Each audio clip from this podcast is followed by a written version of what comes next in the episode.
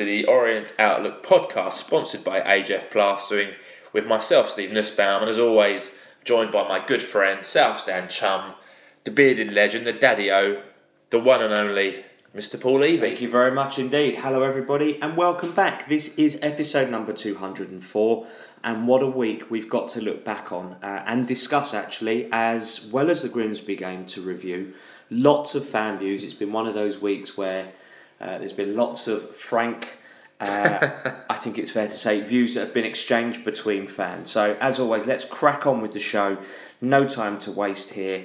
Uh, and we start, as always, with a word from our sponsors. They are AJF Plastering, an Essex based plastering and rendering company that cover all aspects of domestic and commercial work, specialising in silicone, colour render systems and the best part is that they offer 15% off for all Leyton Orient fans and staff.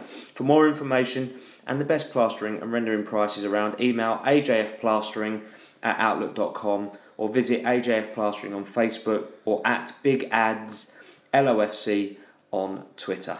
Nicely done. So, time for our supporters club update and two trips to tell you about this evening. First up is next Saturday, Port Vale away Saturday, the 18th of January.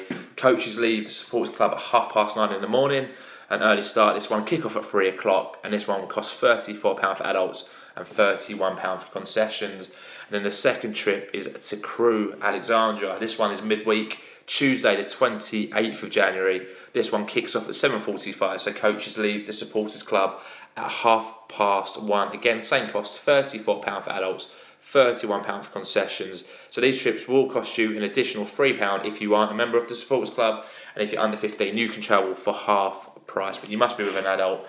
And please remember, in those prices do not include your match day tickets. So to book for any of these trips, you can visit the supporters club on a match day, pre-match or post-match, or you can call the travel line on 07722 135 970. Nicely done there. Leyton Orient Trust update for you this week. The girls team from Bishop Challoner, who are representing Leyton Orient in the Utilita Girls Cup, won the tournament on Friday to go through to the regional finals. And if they win that, they'll be playing in, in the finals at the Great Wembley Stadium. So very, very, very big congratulations Yeah, to the well girls. And good luck to them in the rest of the cup. Absolutely. Yeah, that's followed by Fit O's, which we spoke about last week, but we'll give it another plug this week.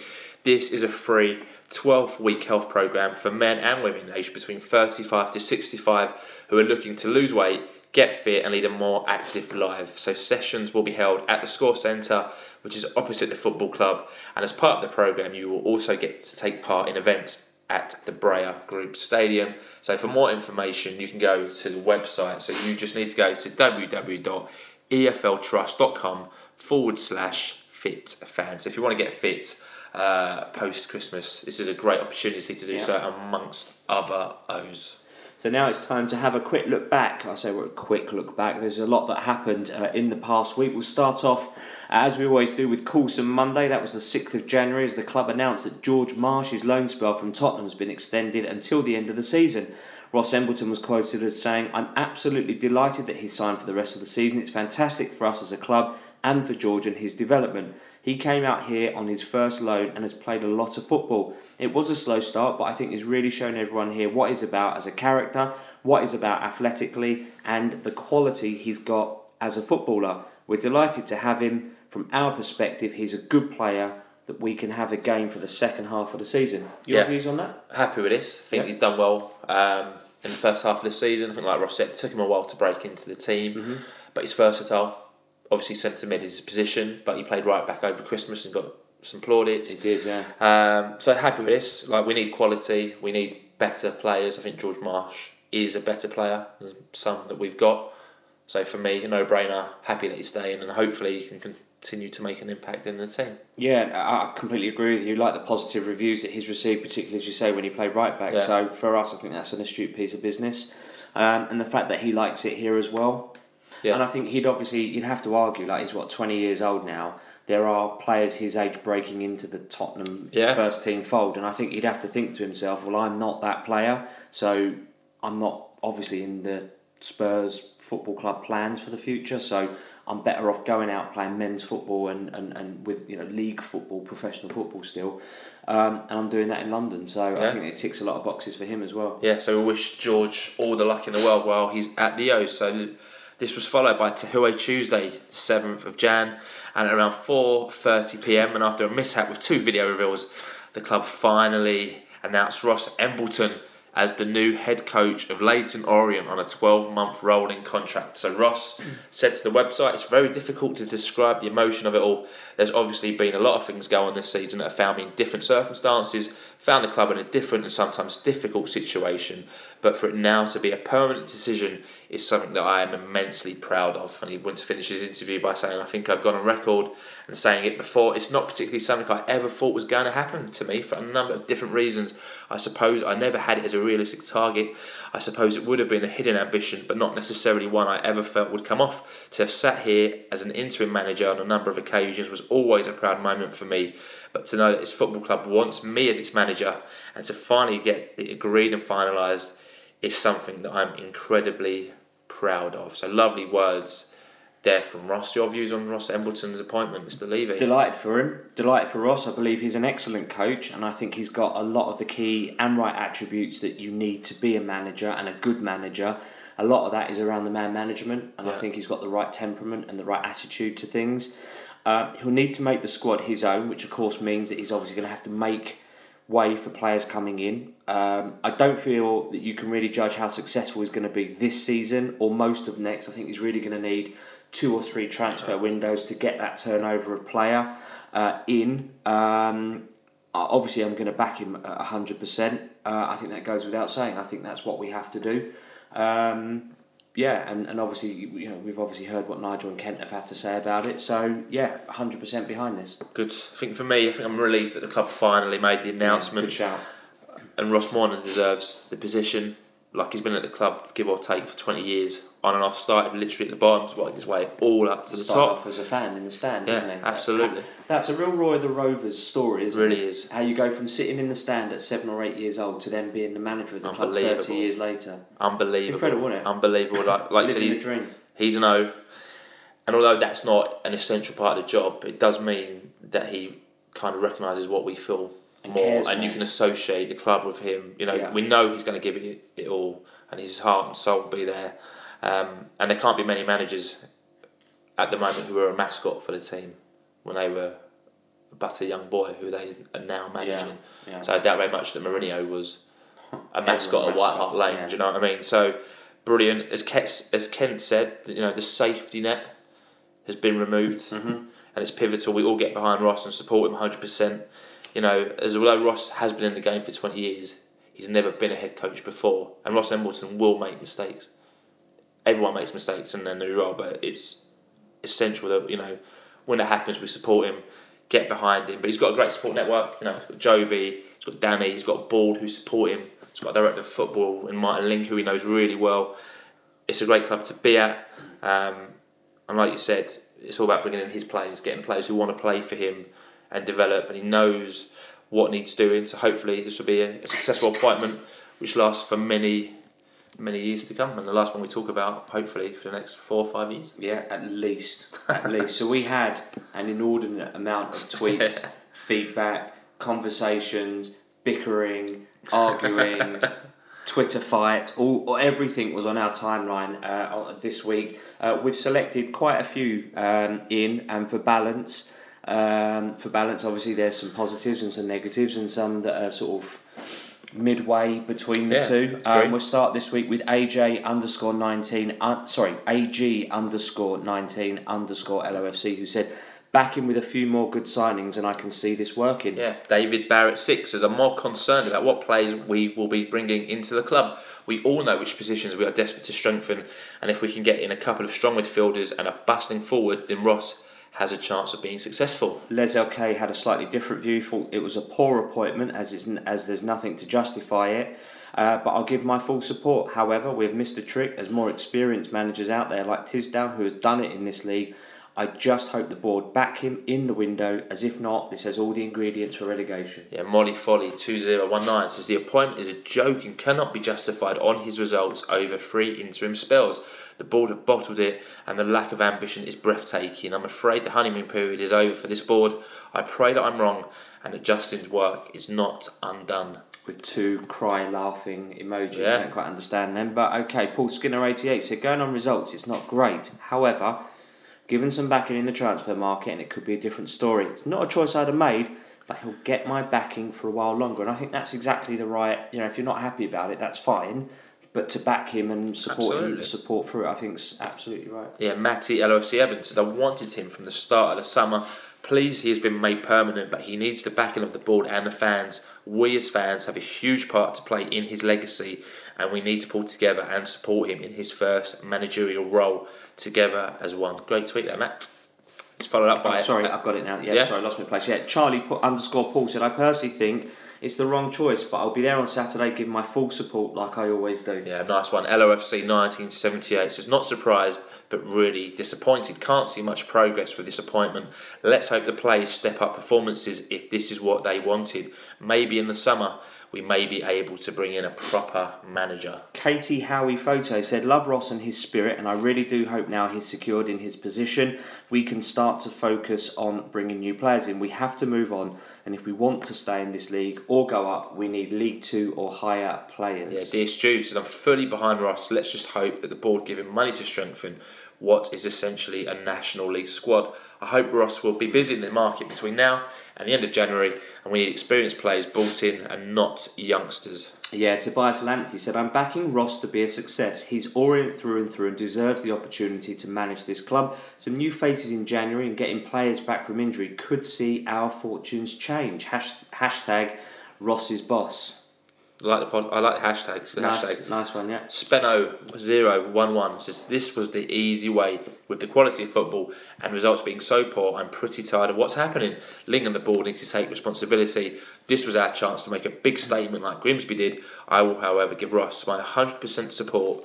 Nevertheless, and I think that's important. Like there's a few tweets saying I don't agree. However, as a fan, I'm going to back him 100%. And in those fans, if it does go uh, sour or not the right way, I'm more than happy for those fans to come back and go, look, told you so. Yeah. And then you move on with someone else. Yeah, absolutely. Neil underscore Watson 37 said, Bloke who didn't want the job gets the job. All too cosy at the Orient these days.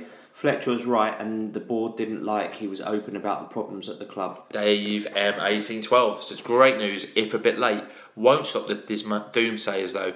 Any other candidate would have got promoted and well on the way to European glory. now for a bit of stability through, I do like a rolling contract, gives both Ross and the club realistic protection. Yeah, Gary Talbot seven said Tisdale, Nathan Jones, and others were never going, were never coming to the O's. So let's back Ross to hit the ground, uh, hit and push up the table and make Justin proud. I'm really struggling with reading today. Sorry about that. That's all good, but a good point there. Like a lot of people wanted Tisdale. I think Tisdale Well, it's Nigel. was referenced in the interview, but not really struck upon in terms of he's obviously on a lot more money at MK Dons and wasn't within the budget that we had.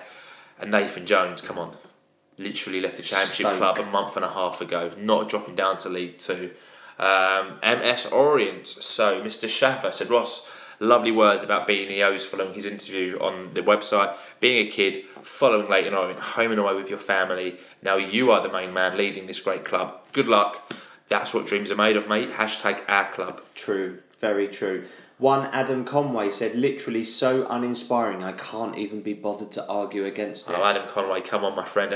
Wrecker Blue App says while results recently haven't been great, you can see that Ross is now putting his mark on the side and made some bold decisions. I think this season is ultimately a free hit and hmm. willing to give Ross a go. And let's hope by the start of April we are well clear of the bottom. So that concludes our tweets on Ross Embleton. If we haven't read yours out, we've probably got one of yours coming post Grimsby. But that was a mental day for the podcast. Lots and lots going on, and that was only half of it. Yeah, absolutely. Uh, we were lucky enough to get Nigel Travis and Kent Teague together through the wonders of modern technology. uh, as we recorded a very, very uh, special podcast episode as we talked about Ross's appointment, they gave their views.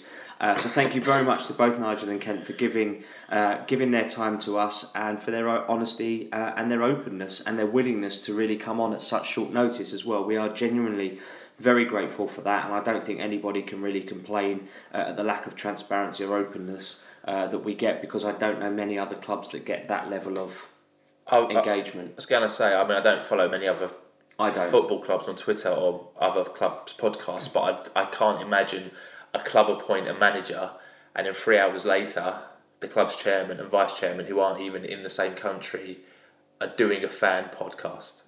The only people that I would imagine doing that, Darragh MacAnthony at Peterborough would have probably taken to Twitter, and Andy Holt at Accrington would have taken to Twitter to engage with fans. They're the only two ones that really stand out that actually engage with their fans as much as they do. But love it, as Paul said. Can't thank Nigel uh, and Kent enough. I'm sure everyone who's listening to this has listened to that podcast. But if you haven't, go back on your iTunes or your Spotify, whatever you're listening to, and listen to a 38 minute podcast. And that was at the end, as the club then put out the interview on their website, which for an independent fan run podcast is pretty amazing, really. Yeah. In terms of five years ago, we never thought that would happen. And thanks to everyone who has listened. Definitely one of the most popular podcasts. Uh, We've this season, I yeah. think Jay Simpson's one still stands out as Simpson, the most listened Sammy to. Moore, 1881, 185, or pivotal ones, but that's definitely remember. one of the proudest of the Outlook's history to date. Absolutely. So that concludes Tuesday the 7th. Then we'll move on to Wednesday the 8th of January and a quick uh, catch you up here, really, as the club put forward its nominees for Player of the Month and also Goal of the Month for the month of December. So the Players of the Month were nominated as Jordan Maguire Drew, George Marsh, Sam Sargeant, and Jamie Turley. And with 34% of the vote, it was Jamie Turley. So well done, Jamie. Yeah, I think we can all agree Turley, since he's been back, has been absolutely immense and a well deserving winner. Yeah, absolutely. Yeah, I would say one Yeah, that I think they're all well. Des- I think they're pretty much all well deserved. But Jamie Turley for me is a standout. Yeah. Sam Sargeant would have been a close second. Yeah, good call there. So goal of the month nominees Lee Angol versus Bristol Rovers, Jamie Turley versus Cambridge, JMD versus Cambridge, and Ruel Sotiriou versus Newport. And the winner by a country mile, 76% of the vote was JMD versus Cambridge. So Which well goal? done to Jordan. Which goal though? Was it the free? Oh, kick? the free kick. Yeah. Yeah. absolutely. I mean, literally, the club, as it was nominated, put out another tweet saying A JMD, B JMD. Something so well done there. But you know, more of that please from JMD, who's starting to become that player we all want to uh, him to blossom into. So that was Wednesday. On the Thursday night for January, at half past six, the club announced that Dale Gorman has joined Newport County on loan for the remainder of the season. So head coach Ross Embleton said this is a fantastic opportunity for Gormo, who is a player I've really got on with during his time here. At this stage of his career and his contract, he needs to be playing football, and it looks like Newport are going to give him time on the pitch. I wish him all the best. Well, even though they said that he didn't play yesterday, he was named on the bench. Okay. Named on the bench, didn't get on. So for me, I think there's a decent little player in there in Dale Gorman somewhere. I think we just need to find it and get it out of him. He's never really had a decent run in the team, Hmm. but I think you know he's behind Marsh, he's behind Clay, he's behind Josh Wright, he's now behind Hector. So he's now what essentially fifth choice out of two or Is he three really that sometimes. bad a player then? I don't. He's been all right. He's not sort of set the world alight, and I think that he had such a good pre-season. I think a lot of people were saying he could potentially do a Craig Clay, a really disappointing first season, and have a great second. But we've not really seen that. So get him out on loan, see what happens, and then there's a decision to make in the summer, as there are with many other players. I'm sure we'll come on to later on in the year Yeah, I can't see that decision about being who you uh, for him for who you renew or who you don't. So Yeah, no surprise to me that he went though. Uh, like you say, his contract is up in June, so he needs game time. He needs to get that opportunity to, to put himself in the shop window for someone come the summer.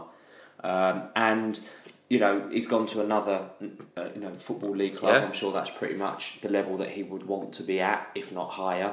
I don't think he'd want to drop lower. Um, so no, good, good luck to him. I'm sure he's a good lad. Um, so you know, hope it works out for him. Yeah. Um, he obviously won't be playing against us when we play them. no, ineligible. Yeah, yeah, he'll be ineligible for that game, uh, which is actually coming up at the end of Jan, uh, this month, the 25th, 25th yeah. at home, yeah. So a few tweets came into us at Orient Outlook podcast. Tales at Chris Kane underscore 1992 said hopefully Dow can go out, get games, and come back a better player. Not had a run in the team since he arrived, so hope he takes the opportunity. Chris Cow too said never given a run of games at the O's. There's definitely a player in there we've just never seen. We've just never seen it. Whether that's down to the coaching staff, who knows? Yep, South and Bob said a couple of excellent games, but mostly not. In line with the Stevenage fans' views I saw on him, good luck to him, but it's Ross's squad now, and as Travis and Teague say, they are assembling a League One ready squad, and he isn't at that level, in my honest opinion. George Nicholas underscore one said very impressive at times, but just couldn't get going. Performances in training probably wasn't good enough to warrant more starts. Curious to see how he gets on at Newport now. Yes. Good shout. Yeah, really good tweets there. So that wraps up the Thursday and Mooney Friday, 10th of January, a quiet day at the club. No news to report. Yeah, so Saturday the 11th of January. Happy birthday to friend of the podcast, Chris Richardson. Yeah, good spot there by Mr. Levy. Hope you had a good one, Chris. And it was time for the main event as Grimsby visited Brisbane Road. So before the game, we ran a Twitter poll to find out how you thought the O's would get on.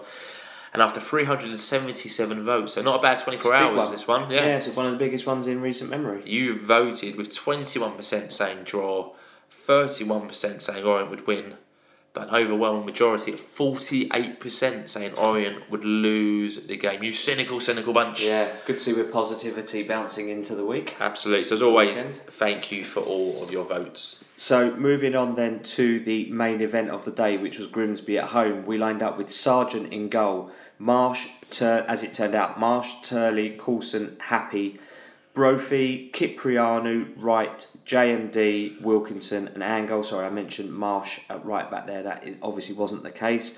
Janata, Judd, Ekpiteta, Clay, Dayton, and Harrold. Yeah, and not to mention Sotiriou there. So and Sotiriou, sorry. Ross yeah. Embleton starting 11. He brought back Josh Coulson, who returned him to the lineup, as did Conor Wilkinson, who was back from his injury, whilst Lawrence Vigouroux was unavailable as he was still waiting international clearance, as Joe Widdowson and Louis Dennis were still out due to their respective injuries. So for me, yeah. when I saw that team, again, no idea, because I didn't know how they were lining up. For me, I was hoping that was a 4 4 2 with Brophy on the left wing, JMD on the right wing, uh, with Marshall's right back and Happe left back, turning Coulson in the middle. So for me, that really suited a 4 4 2. I know it would be 4 4 2 or like a 4 5 1 slash 3 3. Um, but some bold choices there.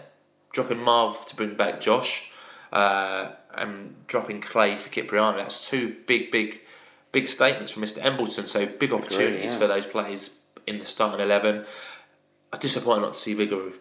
Considering we signed him at least a week ago and we haven't got international clearance. I don't know enough about the way that works, but I was surprised we hadn't got that, considering he hadn't signed two days ago. It'd been over a week. Yeah. It's disappointing. We that. seem to have this thing about international clearances that we don't seem to be able to get them so quickly.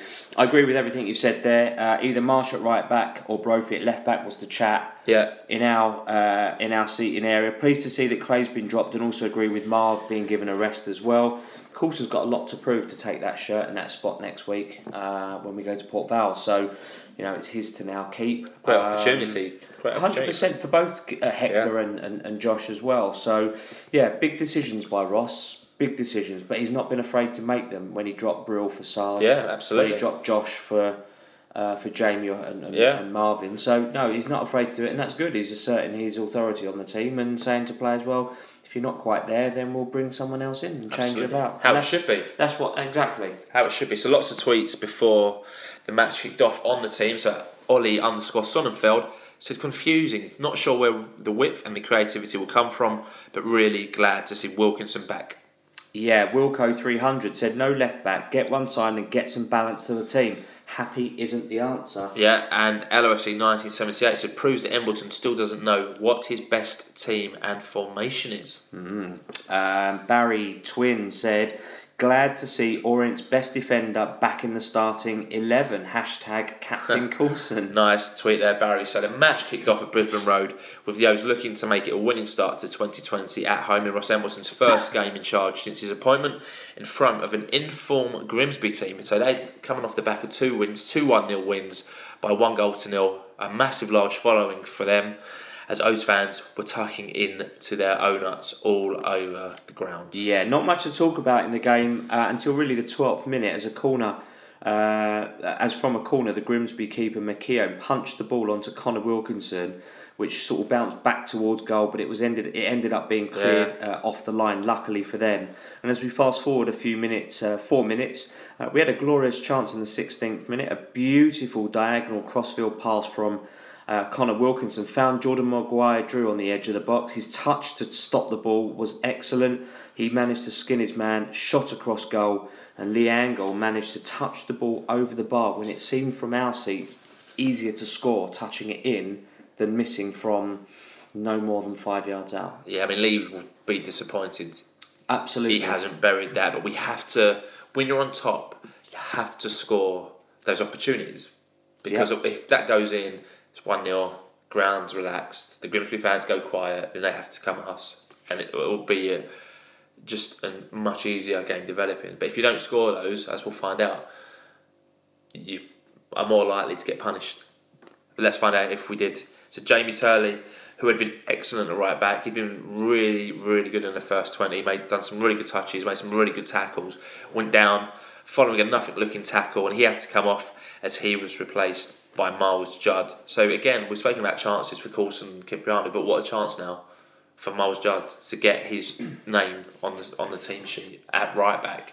Um, big blow losing Turley. You can tell when something's quite bad, and Turley went straight down, and you knew he was going to have to come off. So hopefully the news isn't too bad.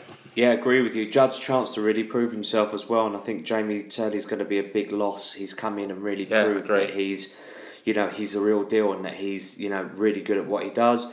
Um, but again, it's another injury for him. Like surely some sort of injury prevention stuff has got to be done for him because all he did was it was it looked re- a really innocuous shot. It looked like a nothing Yeah, that it's just sort of maybe slightly overstretched, but like, how tight must his groin be if it if it keeps going wrong? Because it's not the first injury he's had.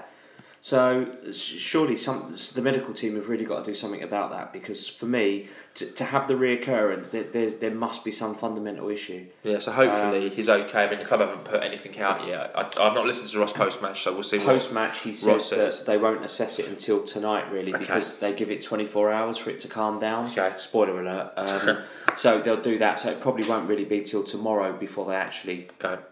See how it is. So wishing Jamie Turley all the best. The rest Yeah. of the half was played out. Grimsby started to come into They the match did, a little yeah. more. It's fair to say, Towards especially end. towards the end of the half. 10, 15 minutes. we got a little bit sloppy, I would say, but no real chances really to talk about. Both teams having decent spell of possession, not really much end product. Really, seems to be a few midfield battles. They started to win, I'd say, the midfield battles more than they were losing, and a Yeah. bit of pressure as they were backing onto us. But I don't remember Sargeant making any saves of note at all Yeah, and their one only had one. in that half. So half time was nil nil. A few tweets come in at half time at Orient underscore Ed. So not too bad, but that final ball is badly needs sorting out. Losing Turley is a massive blow, and JMD has to go. Finance Kev tweeted and said, Not the best of halves, should be one up, but think we need a left back, creative midfield, enforcer, and two strikers in the window. Magic underscore Johns. So it wasn't pretty, but overall we have had the better chances.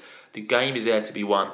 So come out second half strong. Wilkinson looks lost out wide though, so needs to do something different. Ross addresses why he was out wide in Okay. his post match. I won't spoil it anymore. Attendance was announced at 6,248 fans with 1,276 away. A gargantuan effort from Grimsby because on any other day, if the Ian Holloway effect wasn't in full flow, they'd have bought about 250, Yeah, maybe 350 would agree. top. So, uh, and they were very noisy all game. Yeah, a few rogues down the front, jeering, you know, jeering Yeah. at our guys, but you know, is what it is. So the second half kicked off. No subs were made at half time for the O's and Grimsby.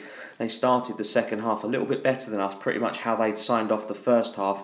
Poor clearance by Coulson in the 49th minute saw the ball fall nicely to Whitehouse, but thankfully his shot was wide from close range. seen those punished before. We have to cut Okay. out those individual errors. And there was another chance for Grimsby in the 53rd minute because we had to clear an effort off the line. And the follow up from Max Wright was blazed over the bar. So some early warning shots to the O's in the second half. Yeah. Like you'd imagine, Holloway would have said to his team, getting at nil nil, and he come out in the second half trying to kick early goal Yeah. And shut up the Orient fans. Absolutely, absolutely. Um, a decent chance followed the O's, uh, followed for the O's in the fifty seventh minute as a crossfield ball from Conor Wilkinson, saw the ball bounce invitingly into the path of JMD in the box. Uh, unfortunately, he blazed it over. I mean, It's you're sitting there thinking like, let the ball just drop a bit more and just get that on target. Make the keeper make the save. Maybe it will come out to the. Just make the keeper at least get it on target. He rose headed it. I agree. It, bet, it did He bounce. it. It. bounced invitingly for him. It- you'd be looking to hit the target there, like you say. Make Yeah. the keeper work and then see what happens from Yeah. there. So that chance came and went, and it was the second sub for the O's as Hector Kyprianou was replaced by Craig Clay in the 65th minute. Now I thought this was the right sub actually. If it Hector maybe a bit tired, maybe it was the physicality of the game. He was up against two brutes in They the were middle. quite fierce. They were quite they? tough. I thought he'd done all right, but I thought that actually was a pretty good sub to make at that point. Yeah. Um, so a minute later, a superb drive forward from James Brophy, who was starting to come into the game more. He saw the ball go out wide to J- JMD, who put in a beautiful cross, which Conor Wilkinson headed perfectly. But somehow that McKeown made an absolutely brilliant reflex save with his feet. And watching it back again and again, like you can't criticise Conor. He's done everything well there. I think Brophy's done everything well. Good run, taking on men, beating his men, gets the ball to JMD. JMD traps it, looks up, instant cross, and Wilkinson's unlucky. But that's I want to see more of that from Brophy and from JMD and from Wilkinson. Yeah. Unlucky they're not to score. That's all you can say there. On another Yeah. day that goes in and we're talking about a Hundred percent right. A lesser So- keeper that, or someone that wasn't as as good with a reflex. Yeah, we did everything right. Absolutely. Yeah, at that point we're on top. You know, crowd are noisy, getting behind. That seemed to spur the crowd. The fact that Grimsby fans were singing to us, the fact that we were starting to come into the game more. You know, Brophy was having more of an impact at this point. So was JMD, Yeah. and it was just a good atmosphere, great noise. And in seventy fourth, well, we had a bunch of corners, came to nothing after decent pressure. And in seventy fourth minute, I would say slightly against the run of play, it was actually Grimsby who took the lead through Billy Clarke as he raced onto a ball from over the top. I mean, James Brophy, who was on the left, is running across pitch trying to get an opening. One heavy touch, one poor touch. Their man in midfield nicks the ball of him, literally Looks up. dinks it over the defence, and suddenly Billy Clarke is in, and nobody is near him. No one, no Orient Happe has to defender come across. is yeah. near him. Sargeant bit slow to come off his line. Clarke looks up, boom, one 0 Literally hindsight. in about seven seconds from Yeah. Brophy having the ball, we're a goal down. It's it was that easy for Grimsby, and what, a disappointing, goal, Yeah. what a disappointing goal to come. Ross will be fuming with that. As will the defenders. You can see Coulson's reaction after when he goes to kick the ball out in the net, livid, as he should be. Hmm. Because how do you go from Brophy one heavy touch to literally one pass splitting your defence? Because I think, and I don't think you'll mind me saying it. uh, I think I'll say it later on, but I think Coulter's been caught a bit flat-footed there. Maybe Um, Possibly, he might you- be disappointed with his position in there. But then, arguably, Sargeant, you're either going to come out and, and, and make the, close the guy down quicker, or you're going to stay on your line and let Happe come across and try and deal with it. Cleverly from Billy Clarke, he's, he's managed to perfectly lob um, perfectly lob uh, Sam Sargeant. You know, this is a guy who hasn't scored in however many games, has played very little football for various different reasons, and he comes on, and, he, and within 10 minutes of him coming on, he's, he's through and, and, and he manages to lob, lob our keeper. Very good goal, um, but like you said, Brophy lost the, uh, lost the ball you know, with that heavy touch. It's just, it's just the Orient way, isn't it? It's just typical. You just, you just get punished at national league level. That probably comes to nothing. But in League Two, as we found out, you can't make those type of mistakes. Like you always have to be switched on. Yeah. But disappointing. So that was followed up um, with pressure. We we had the right response. I think the crowd stayed behind the team, encouraging the ball to come in, like down Aaron. Seventy fifth, seventh minute. A flurry of corners, so McKeown somehow punched the ball off the line against one of his own defenders, and I'm amazed how that one didn't go in. And then the final sub for the O's in the 81st minute, Matt Harrold came on for George Marsh. So again, Ross is going for it at this point. He's got Wilkinson on him. He's got Wilkinson, Harrold, Angol, JMD, Brophy, all on like some like a lot of attacking players on the pitch. I'm surprised that it took so long to get Harrold on. Their defenders were climbing, literally using Wilkinson and Angol as climbing frames to get to the ball.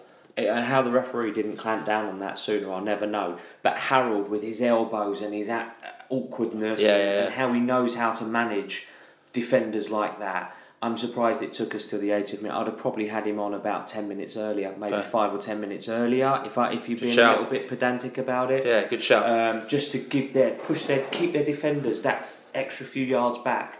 You know, Wilkinson's no.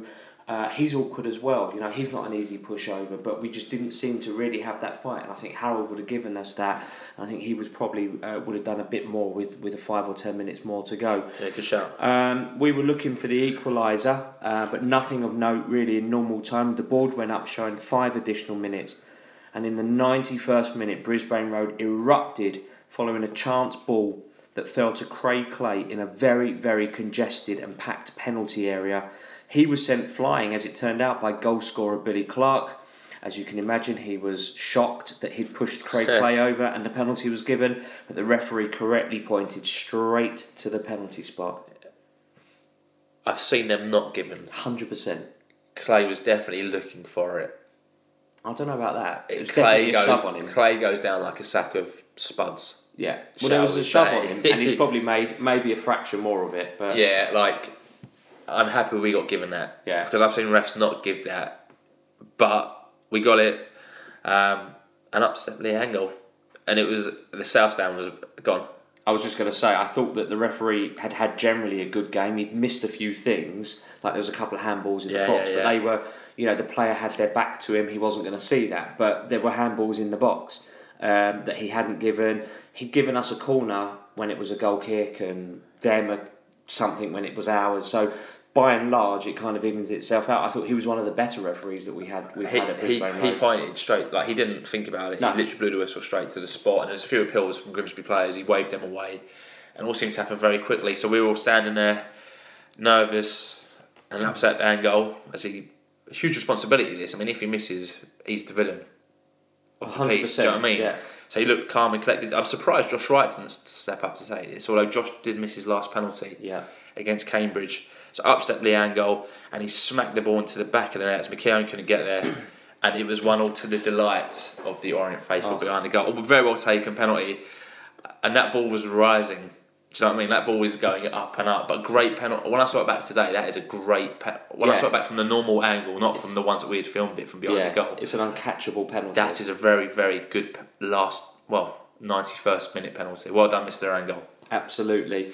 Uh, with the O's committing players forward, we lost possession and suddenly Grimsby were on the counter attack and James Brophy had to make a last ditch late tackle just outside the box. Uh, got a booking for his troubles. I think they call that taking one for the team. Thankfully, the free kick came to nothing and then the referee blew his whistle uh, for full time shortly after that, bringing the game to a close as Ross Embleton gained a point in his first game in charge as head coach of Leyton Orient as he walked across the pitch, clapping all areas of the ground as his name was sung loudly and proudly. Yeah, I mean that video is on our social media channels. Uh, well, no, it's not. That's on Twitter. That video. So if you want to see on our social media. that, yeah, go and see Ross, and you've got both versions of the penalty. Uh, even a version in slow, Slow-mo. motion, which uh, is not on Twitter, is it? Yeah, the same was on Oh, Twitter. Yeah, yeah. So um, after the game, we didn't do post match, but Dave Victor did speak to Ross Embleton following his first match as head coach of Leyton Orient, and here's what Ross Embleton had to say. It's quite a lengthy one because Dave covers quite a lot with him. So uh, yeah, we'll play that now. Well, Ross, thanks for joining us. First of all, congratulations on your appointment. You're now the boss. You didn't get the winning start you wanted in that new position. Thank you, Dave. Um, yeah, it's been um, been a strange few days uh, in terms of um, sort of that final realisation that, that, that that's uh, that's my title now. So um, something I'm ready and and willing to embrace. Disappointed that we didn't come out with the points because I felt that our performance, barring one or two periods, certainly after the start of the second half, I thought we looked a little bit shaky. Um, I thought on the whole we, we put in a performance that, that, that warranted more than we got. In the end, you needed a penalty to find the back of the net.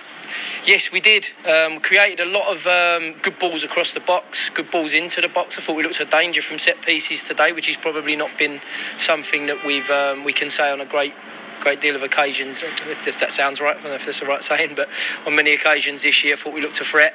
Um, but yeah, you're right. You know, the penalty gets given, and it's a, it's an horrible feeling, I'm sure for you lot. But it's the same thing for me, standing on the side. Was I going to watch it? Did, yeah, wasn't I? Uh, I decided to, and I just turned around in time to find out that Lee was the penalty taker. To be honest, and it was wonderful to see it sink into the net. Were there enough shots up until then? Uh, it's something we've worked on this week, Dave, in terms of attempts from round the box or balls into the box. So I think today we got ourselves into good positions wide uh, and put some good balls and deliveries across the box and into, into dangerous areas. Did we get enough shots away once that comes? Probably not. I'll have to look at it and, and analyse that. I think um, my message to the boys on occasions this, this season has been we don't seem to get that one that drops and someone taps it in, and that's because we don't chance our arm enough. So um, I would say I felt like we put some, you know, we put their goal under pressure today, but did we do it with enough attempts and goal? Probably not. Miss Conor Wilkinson, he was back today. Do we see the best of him in his wide on the right? Um, it depends on our performance. I think um, I, th- I know it's a position that Conor favours.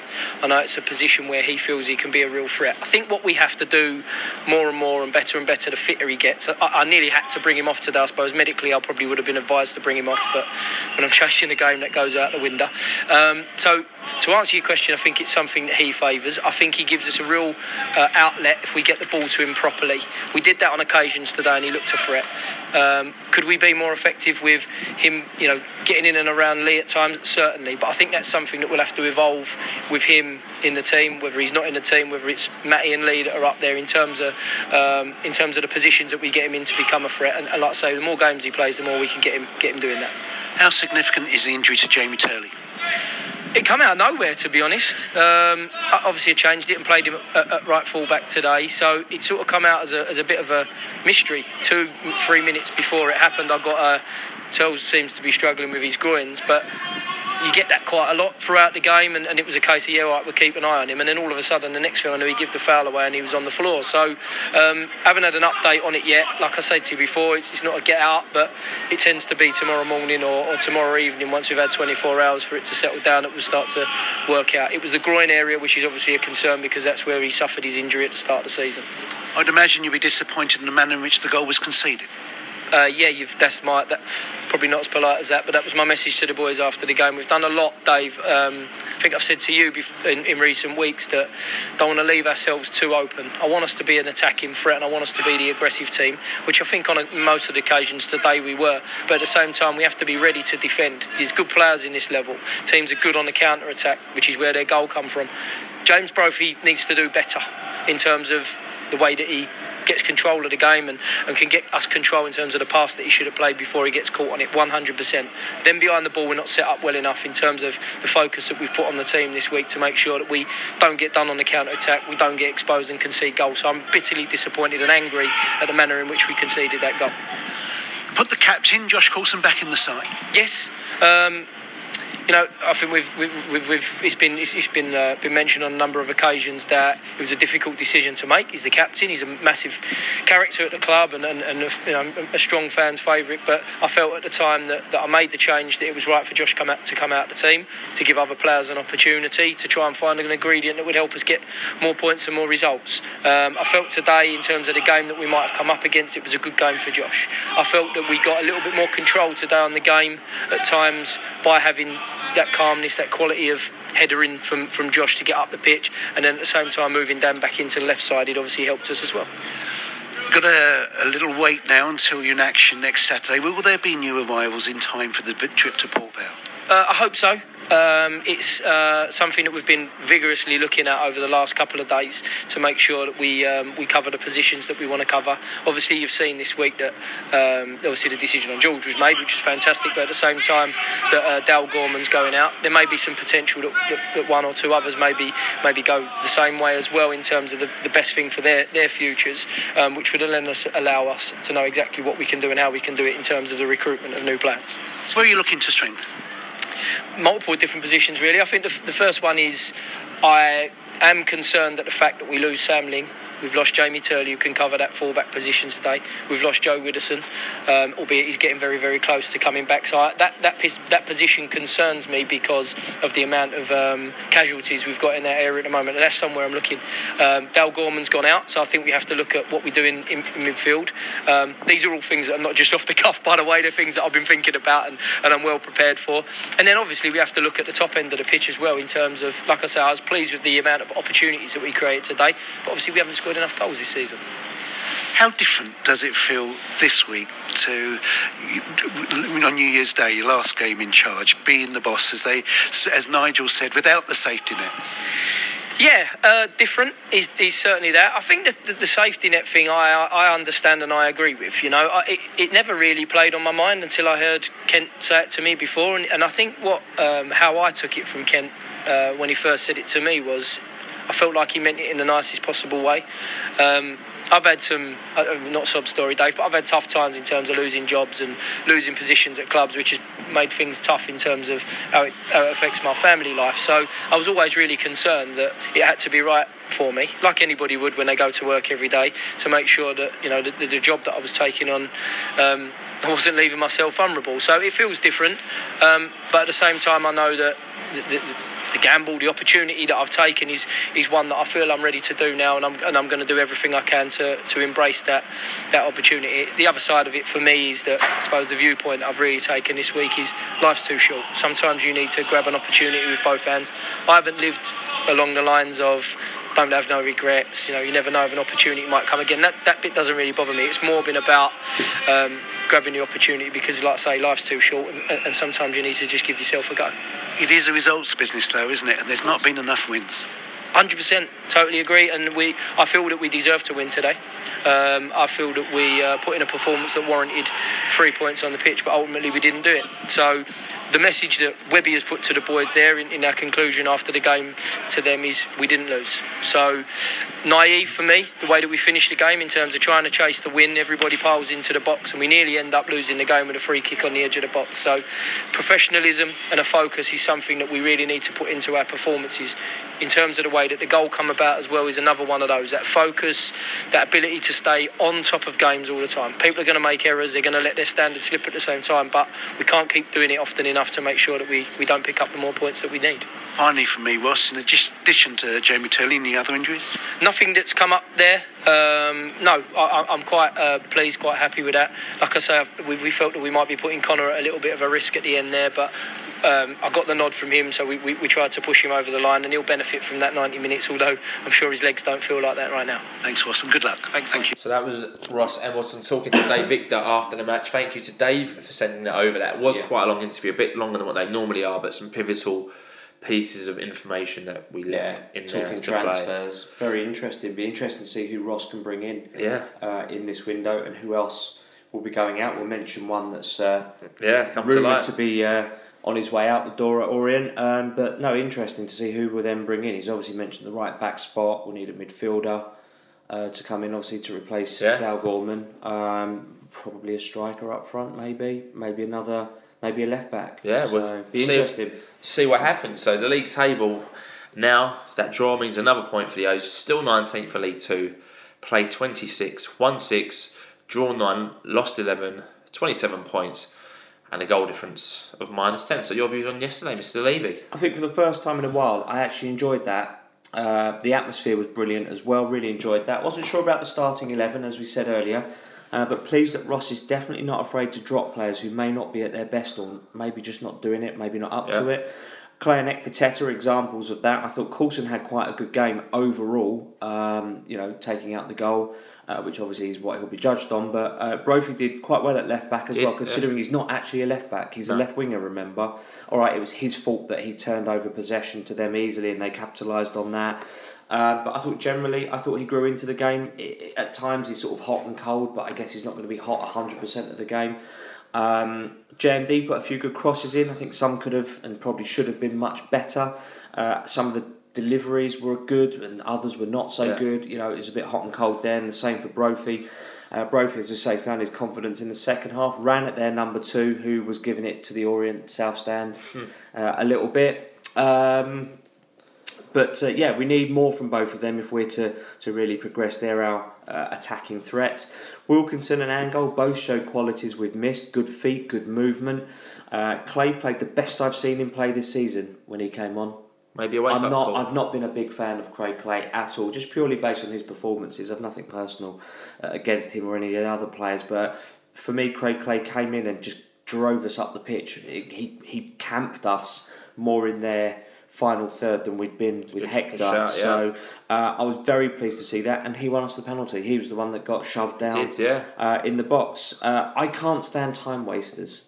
Um, opposition players that are running the clock down, especially in league football, I expect that from amateurs, not from professionals. um, so their goalkeeper got what he deserved. Got a booking. He did, yeah. He got a booking, and uh, ultimately he didn't save Angol's penalty. So uh, no clean sheet for him. Grimsby played some good football at times, but they weren't really that much better than us. I think we probably deserved it 55 to 45 based on that. Yeah. You know, we probably deserved it a fraction more than them. Um, and for their goal, as I said earlier, I'm sure Josh won't mind me saying he got a bit caught out there. Um, but it was a good finish. And Sargeant's position, as we said earlier. Um, Pre match, I was fortunate, friends at Energy Bet gave us a hospitality ticket, and Ian Holloway came up and was going around all the tables. I, negatively thinking you'd say it was the Ian Holloway show, the most famous man in Brisbane Road, if you want to look at it that way, Yeah. on that day. But kudos and credit to the man who went up to um, Charlie and Kerry Edinburgh were up there. Uh, he went up to them and spoke to them. He came round. He was happy to have pictures taken with people, chatted to people. Proudly showed his J3 Foundation badge to Orient fans. Didn't just speak to Grimsby fans that were up there. Um, and from what we understand from a tweet later on, he was, you know, exchanging pleasantries with Ross. A complete contrast to the likes of Mark Cooper, Yeah, for example. So kudos to Ian Holloway, genuine nice guy, Yeah. as it turned out. So yeah, you know, fair play to him. Good stuff. For me, yeah, like you said, a, good, enjoyable game. I think the result was the least we deserved. Probably deserved Yeah, to sneak it on a different day. But we just have to be clinical in both boxes, which we aren't at the moment. Score when we're on top and defend well for 90 minutes, and we'll start winning games. Yeah. Uh, you mentioned him, I'm going to mention him. We saw the best and the worst of JMD and Brophy. JMD putting some peaches Yeah. peaches across his, and others just went nowhere. Brophy, he's not a left back, but first half pretty much anonymous, I would say, and second half all over the show. One heavy touch, and he's been criticised for the goal, quite rightly so. But I want to see that Brophy running at defenders, taking men on, and being right nuisance and playing in the backside to those defenders. Um, for me, I still think 4 4 2 is the way to go. Put them on both wings, cross the ball into Wilkinson uh, and to Angol and see what happens. I think that's their strength, You especially for Harrold. You commented to me in the stand, I think, in, in the game yesterday, that you put the ball into their feet. If you, if you put the ball into Angol, I think prefers the ball to feet. You can tell that he's quick. He's got great feet. I don't think playing a long ball up to him is the way he necessarily he wants to play. But like Ross has said in his interview, Conor wants to play on the right hand side. Is what Ross has said about Conor. I think Conor's still for me. All the goals I see from Conor are him in the middle Yeah. of the box, being a a horrible striker, a bit like what Harrold is. Mm. Um, but credit to Angol for stepping up to take the penalty. You know, and that was a great moment. It felt like I don't know Brisbane Road was rocking first time in a long time. I would say that it's Mm. been like that, which was great to say. But when they broke away in like the ninety fourth minute, my heart was beating fast. I thought, come on, not now. Let's not lose it now. But in all, something for us to build on, take into next week. Good performance. And like you said, I'd just like to say thank you to Ian Holloway. You know, absolutely class in the build up. Some nice quotes about Justin in the build up. The man's class. And throughout yesterday, you know, like we've said, loads of fans having photos of Ian Holloway. He's there smiling in his JE badge. Charlie Edinburgh's tweeted about him, what a nice man he is and what he's done. Classy. Um, so well done to Ian Holloway. So those were our views. Time for your views. And again, just because we read them doesn't mean we agree with them. These were all tweets that came into at Orient Outlook post match. So El Cuado said on another day we'd have won that, but I'll take the point for now. I just hope to see some movement in the transfer window sooner rather than later. Joe underscore Pavitt said, poor from us, no end product. No creativity in midfield either. The only time we looked even a little threatening is when the ball was being played out wide, and even that ended up being awful. We need investment and we need it bad. East 1975 says better than a defeat, but we need to take our chances when we are on top. Need a central midfielder to control the game. This in turn can free up and give the wingers more freedom, who can then provide more chances for the strikers. Leaking No Noise tweeted in saying frustrating, com- comfortable in the first half with good movement and passing, but disjointed in the second. Lost count of the number of great balls into their box that we just couldn't get onto, then conceded a soft goal. Pleased with the fight back, but feels like points dropped. At Orient Meat Pie, it's a good effort, but the lack of quality in and around the box is a massive issue. We have to get some better players in. What's happened to our set pieces? Delivery's dreadful. Do they practice them? Dan Alton 2590 said, I've left the ground with a smile for the first time in God knows how long. That was much better. Grimsby not only scored because of a moronic error by Brophy, the only thing missing was the win itself. But a draw was the very least we deserved. Uh, Vince Howard 73 says deserved at least the draw, but don't think the formation is getting the best out of the players, especially Angol, as he is no target man. I thought that Clay changed the game for us as he drove the ball forward. Uh, w. Smith 125 said, Best performance in ages. Gutting not to get three points. Still amazing how the opinion of fans changed from every player being amazing to every player being not good enough after one mistake by one player gave a Grimsby goal. Gave Grimsby a goal. The negativity from fans is awful. Oh, Jagsy 1979. So glad some are seeing it for what it was a much grittier, determined performance, and aside from some sloppy passes and an abysmal goal we gifted them, we were by far the better team. New faces ideally, but if we sharpen up the attack and cut out the errors, we will be okay. Yeah, it's good to see you in the club shop, uh, Dean, as well, uh, and to have that chat. O's fan Basing said, a good battling display. We didn't deserve to lose. Better crossing and attacking the ball in the box, we'd have won.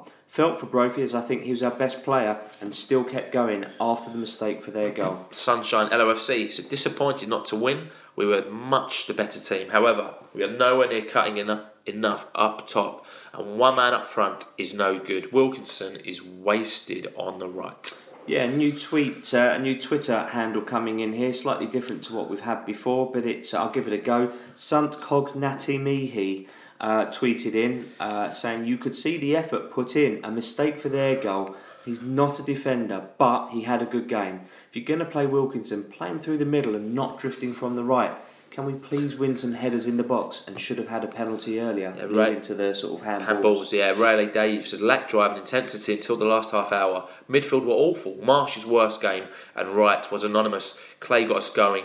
Angol worked hard, but had no support of Wilkinson playing too wide. Playing them up top in a 4 4 2 would be better, and it was a game we should have won. At the authentic Gaz says, lovely moment between Ross Embleton and Holloway at the end. A huge embrace, a long chat. Holloway held Ross Embleton's head in his hands, and Ross Embleton went back in for another embrace. Great to see. Very nice. A tweet from a Grimsby fan who tweeted us. So this is from at Hertz GTFC, who said, from a Grimsby perspective, Orient were the better side and used the tricky lad on the left, who I presume is James JMD. Soft James goal. Brophy, no? I don't know. J- I, I thought that was JMD, but it might be Brophy. Soft goal for you to give away, maybe, but decent finish. Happy with a point, to be honest. That takes their streak in three games since he's been over. They haven't lost a game, so it, they must be quite pleased with that. Steve Diath one said the midfield was missing until Clay came on. Why do we persist with the flimsy Angol through the middle and Wilkinson stuck out on the right? Yeah, another Grimsby fan tweeted us at Trev Hughes Songy. Said, You lot look decent when delivering balls into the box. We adjusted after a poor 20 minutes, which evened it up a lot. A worldie from Mickey Owen and a great finish from a bloke who's been at the club for a day. Definite penalty for you. And bearing in mind we were on our bones up front, we did okay. Yeah, I think that's a fair assessment. Essex Biz says, I have to say I love today. First game of the season and seeing good friends again. Encouraging signs on the pitch, especially the second half, when we looked a real threat going forward. Up the O's, everyone, and a belated Happy New Year. Good to see you in the South Stand Yeah. Macca at Mark Soicher. So it's a decent performance, but we need to be more clinical in the final third. Would like to see Wilkinson and Angol play as a two up front. And also, I don't get why Ross hasn't put an actual left back in that position, mainly Ogie. Fair point. Ogie's been on the bench before. He is a left back. Maybe he's not. Ross doesn't think he's ready or not a better option than Brophy. Don't know. Must be. Wheeler Dennis said, great atmosphere for the last 30 minutes. thoroughly deserved the draw, unlucky not to win. Play with that passion and commitment for the rest of the season and we'll be fine, especially with some additions to the squad. I have to agree, that's a spot on tweet. Yeah, really good tweet. And the Yeah. final word this week is from David Matt Lloyd, who said the effort is there, the energy was mostly there. Just need a bit more quality, but things might be starting to improve. The emphasis being on might. JMD probably gave us one of his best performances of the season, and kudos to Angol for stepping up for the penalty as well. Onwards and hopefully upwards. Those were all tweets that came into at Orient Outlook. So let us know if you agree or disagree with anything we've read out on tonight's podcast. You can tweet us at Orient Outlook or you can email us at orientoutlook at outlook.com. You can always find, find us on Facebook at Orient Outlook Podcast or on Instagram Orient underscore Outlook underscore podcast. Yeah, so that wraps up uh, yesterday's match. Moving on then to the Prediction League. Uh, well done to East London Exile, Dan Alton 2590, PM 31970, Spenno 011, Wadsey, Karen Orient, Floodgates, Neil Sanson, uh, Grunt the Postie, Wilco 300, Wings Mad, and Pills the Doman, who all correctly predicted 1 all. So you all get 3 points, which means the Prediction League stands as follows East London Exile and Spenno 011 are searing ahead on 16 points. Floodgates is a point behind on 15, and Steve Chaplin 4 is on 13 points. So thank you to everyone who takes their time to send predictions in. And I did say post match, I didn't tweet it, but I said to, to the guys that I was with, 1 all, and I said we'd go a goal behind and then equal it up. Yeah, Mr. Levy knows the scores. I didn't have the uh, lottery numbers, sadly. So, so moving on to today, as we record Sunday, the 12th of January, and the ladies were in league action away today at Cambridge and won the game 2 1. So, on. well done to those lovely ladies. Yep, a little bit of breaking transfer news that took place early this evening as we tweeted stating that we understand striker James Alabi is very close to joining National League side uh, Eastleigh on loan until the end of the season. Yeah. So we wish him all the very best and hope that goes through for him. He needs to get game time. Yeah, absolutely. So let's wrap this up then at just over the hour mark. Fantasy football update. So Andy Chalk is top of the Orient Outlook podcast Fantasy Football League on 1,379 points. He's ahead of Elliot Hartfree Pierce in second place by 51 points now. And I'm having a dismal season in 177th place out of 284 players. And Dream Team update. A Brown is top of the Orient Outlook Podcast Dream Team League. He's got 1,307 points, just six points ahead of our Hawks in second place. That one's much closer. I'm having a better season on Dream Team. I'm in 28th place out of 87 players. So moving on in to positives and negatives of the week. I'll go positives this week. So first positive is we have a head coach finally. Yes, all been confirmed. sorted. Ross Embleton is here. Um, that hopefully will drive stability now as we move forward. The second positive this week is the last minute equaliser. Although it was a draw, it felt like a win. So great to see and a great atmosphere in the ground as that went in. And thirdly, the crowd, massive positive, Yeah. stuck with the team all game, especially ironically going the goal behind. We got Yeah, even louder yeah. and were rewarded with that last minute equaliser. And considering the indifference that people have, that you know people were still supporting yeah, absolutely. uh, everybody as well. So that leaves me to do the negatives this week. Obviously, Jamie Turley's injury is the obvious one. Yeah, I mean that is a big one. Hopefully, It's like huge. Hopefully, it's nothing hopefully serious. not too serious, but he's been in great form. Like we said, one player of the month was having a really good game until he got injured. So hopefully that's not too bad. Yeah, defensive lapses costing us still. You know, we just switched, we turned over possession, and literally they're on it, and we've paid the price for that turnover. Um, and obviously the fact that we didn't win when probably on the balance of play we probably ought to have done, Yeah, but that agree. might be a little bit.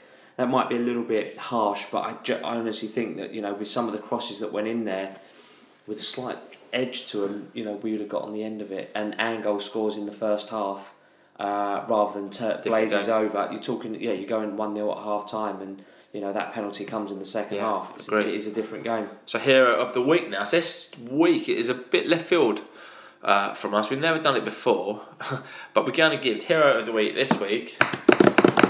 To an opposition manager. So well done, Ian Holloway. So we've Yeah. spoken about it, like Paul spoke about him kind of in the hospitality areas beforehand. We've spoken about him in terms of meeting fans, wearing his JE badge, embracing Ross Embleton in the build up to the match. He was Justin. everywhere here and there.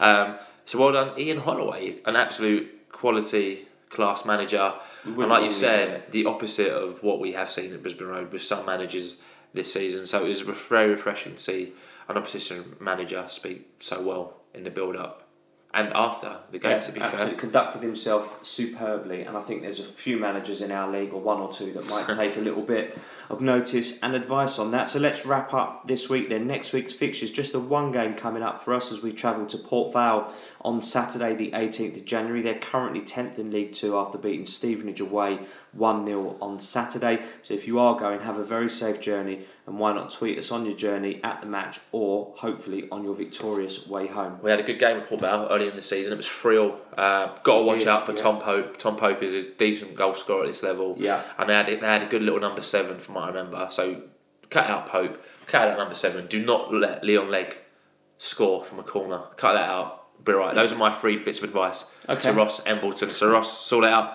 Sponsorship reminder. Don't forget for the best plastering and rendering prices around, visit AJF Plastering on Facebook or at Big Ads LOFC on Twitter for all your plastering and rendering needs. Mate, we've come in.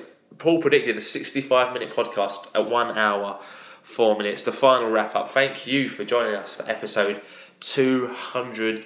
204. Yeah, so the. Uh, O's finally have a head coach, as Ross Embleton was announced earlier in the week, giving the club a direction to look forward to and to move towards, which has already started really. You know, Vigouroux, who has said he signed up Because of Ross. because of Ross, George Marsh. when he had two other League One clubs that he could have gone to. Yeah, George Marsh staying, Gorman out. We expect more to happen in the forthcoming week. Like Yeah. we've already said, Alabi. So on the pitch, the performance was good. The team showed a desire and a spirit against Grimsby Town that was rewarded with a last minute equaliser as the fans got behind the team and we got a well deserved point which we will look to build on away to Port Vale on Saturday. We'll be back with episode 205 next week with all the information and views that you could ever need. If you're listening on iTunes, please subscribe, give our podcast a review. If you're listening on SoundCloud, Spotify, tune in or Stitcher, add us to your favourites, and that way you'll have them all as soon as they're available uh, and as soon as we upload them. We're also on smart speakers, so listening to us just got even easier.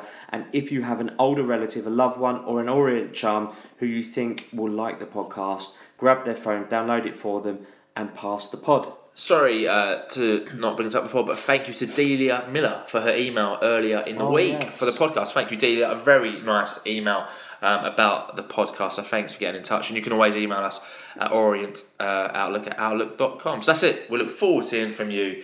And as always, keep calm, have a great week, and listen to the Orient Outlook podcast. Up the O's. How the others must see the faker.